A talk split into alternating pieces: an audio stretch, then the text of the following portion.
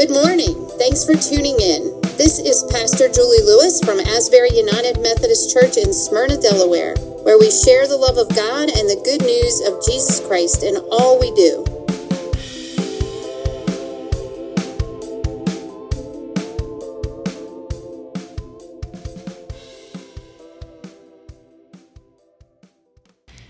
Hello, this is Pastor Julie Lewis from Asbury United Methodist Church in Smyrna, Delaware, with our sermon for Father's Day in 2020.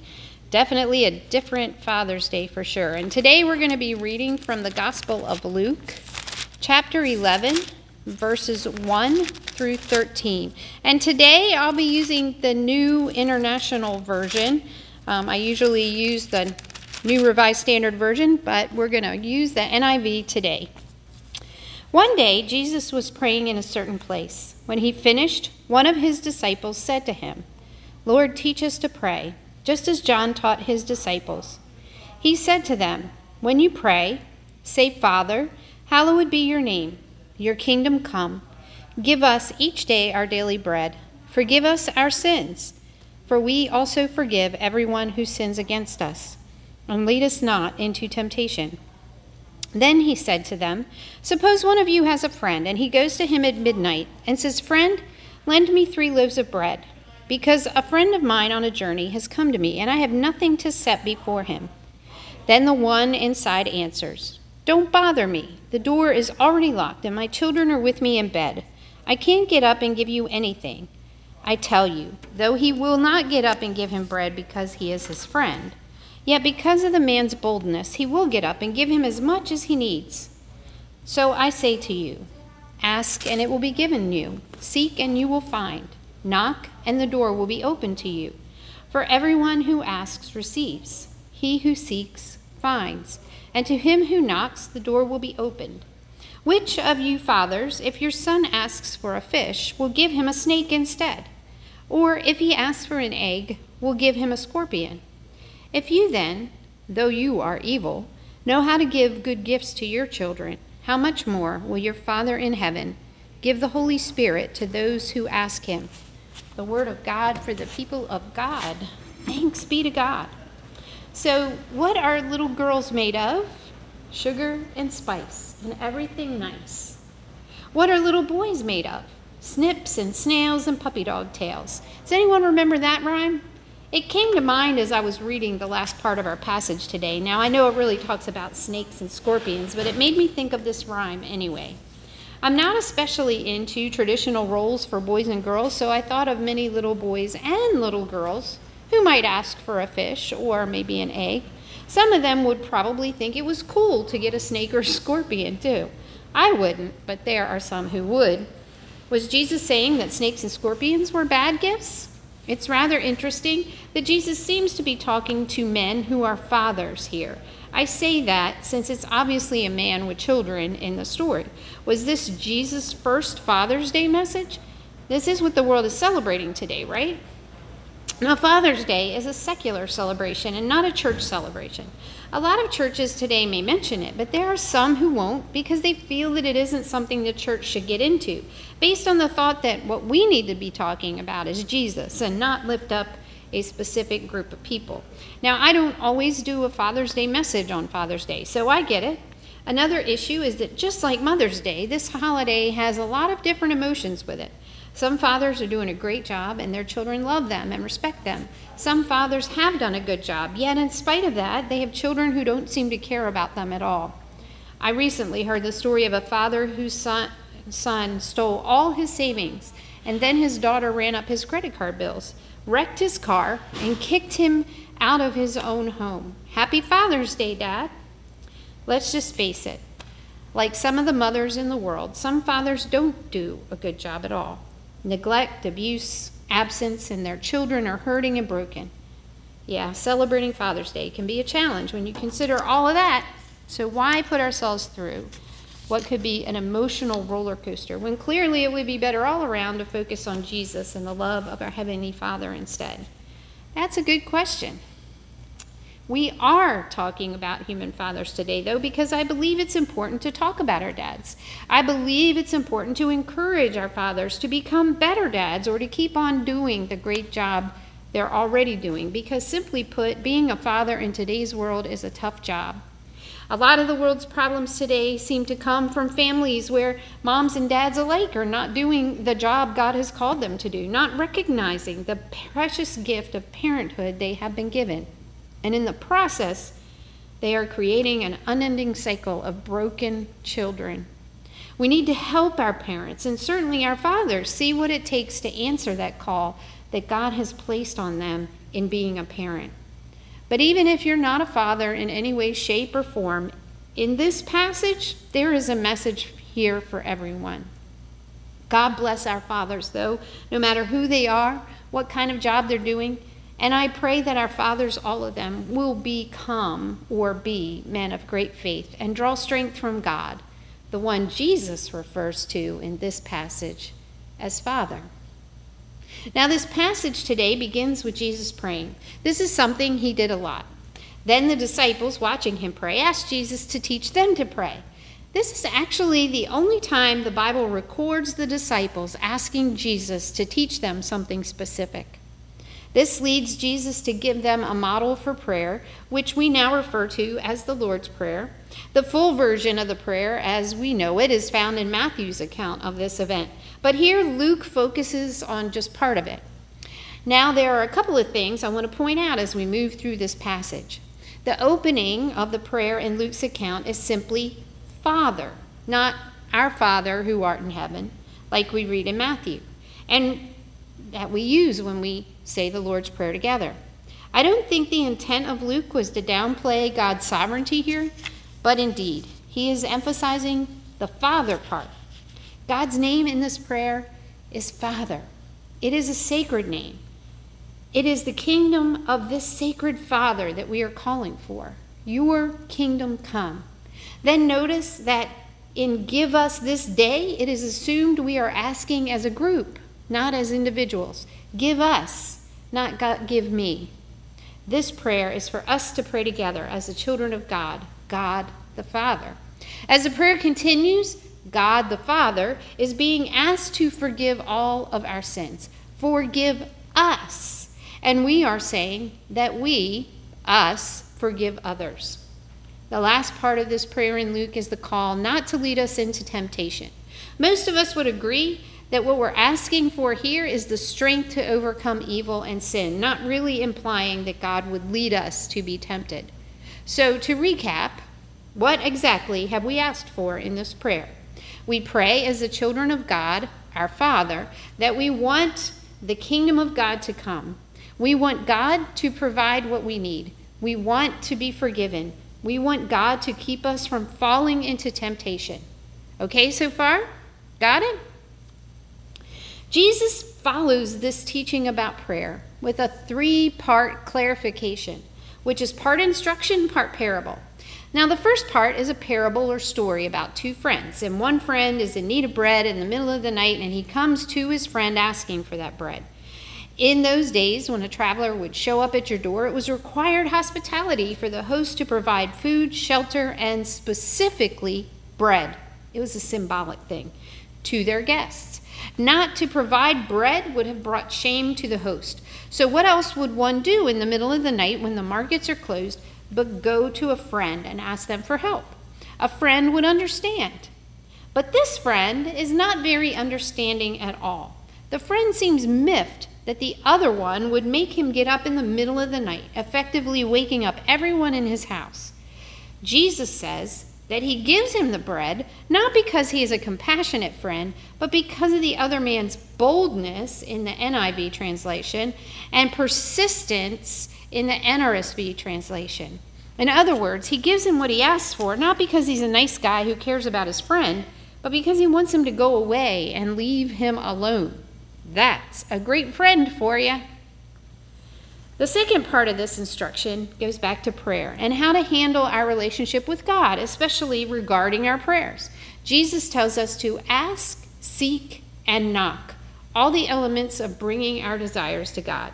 Ask, and it will be given to you. Seek, and you will find. Knock, and the door will be opened.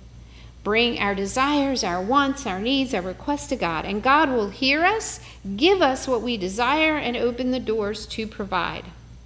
Now, think about that in relation to the parable of the two friends. The needy friend came seeking. He knocked on the door and asked for bread. It took persistence, but the other friend finally opened the door and gave him what he wanted. Is Jesus saying God the Father works this way? Is there any difference at this point between God the Father and this reluctant friend? Does God always give us what we ask for when we keep knocking, asking, and seeking?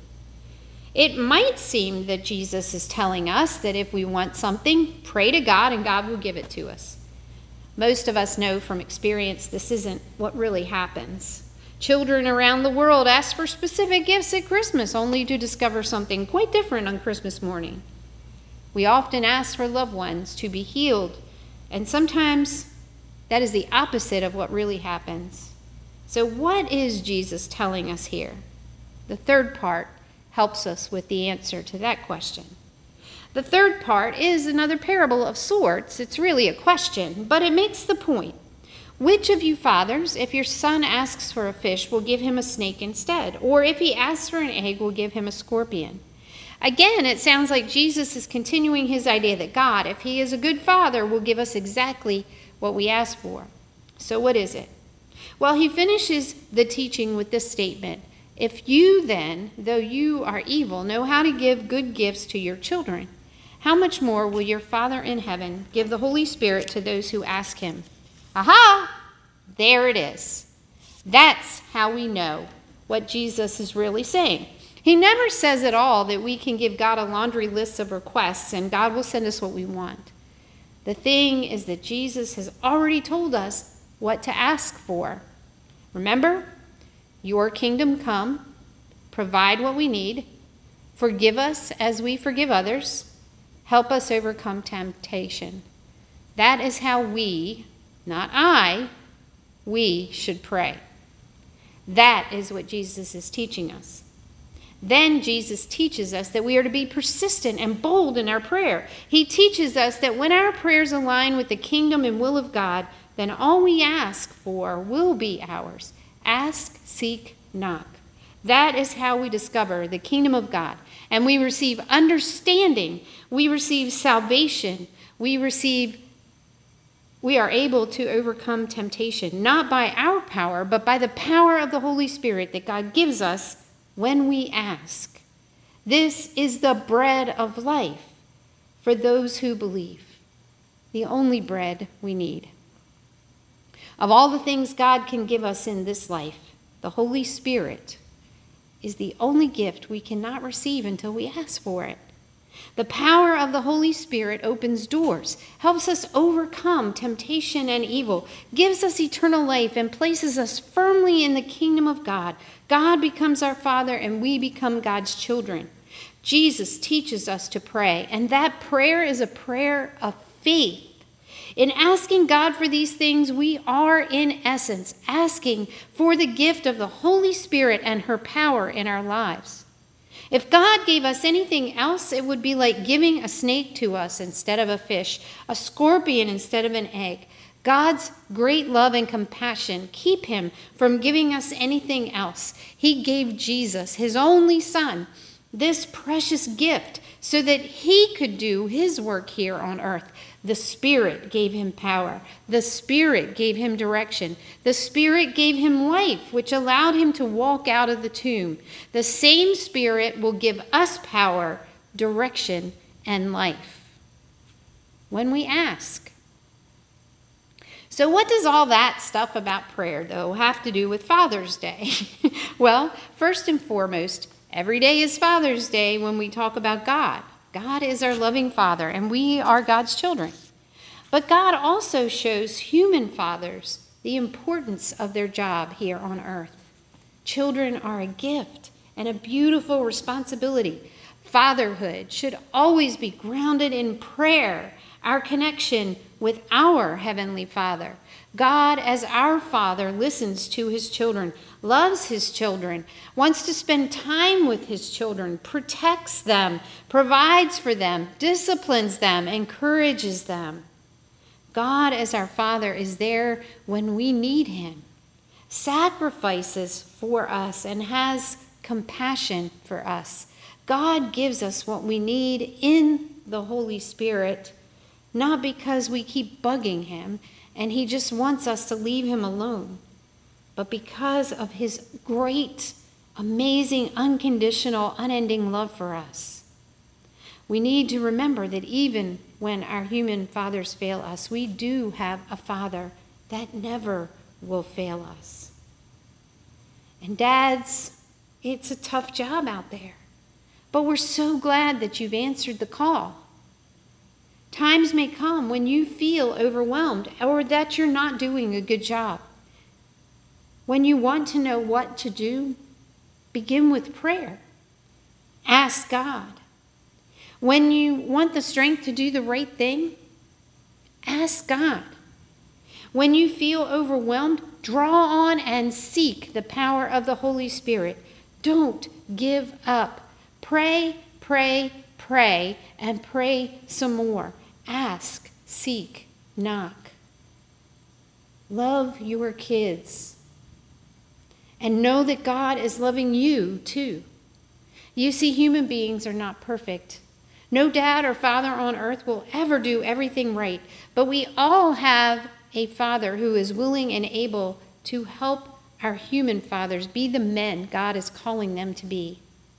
There is no one way to be the best parent. There aren't any gifts you can give to win the Father of the Year award. Love is all that matters. If we found out nothing over the quarantine, I know that many dads have discovered how precious just a little time spent with their children has been.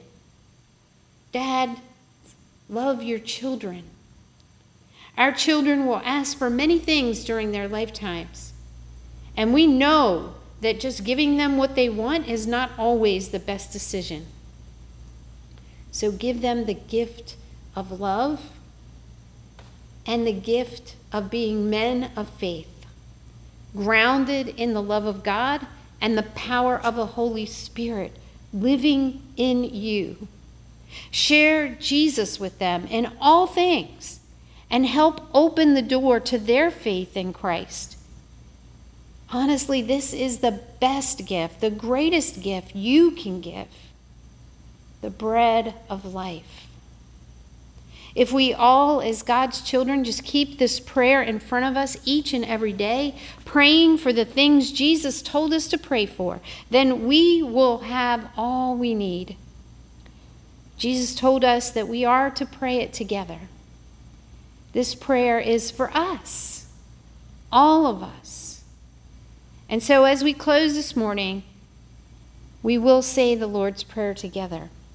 And after we say it together, I want you to think of someone, maybe your father, maybe a father, young or old, or a young man who may one day be a father, or maybe someone who is seeking a good father.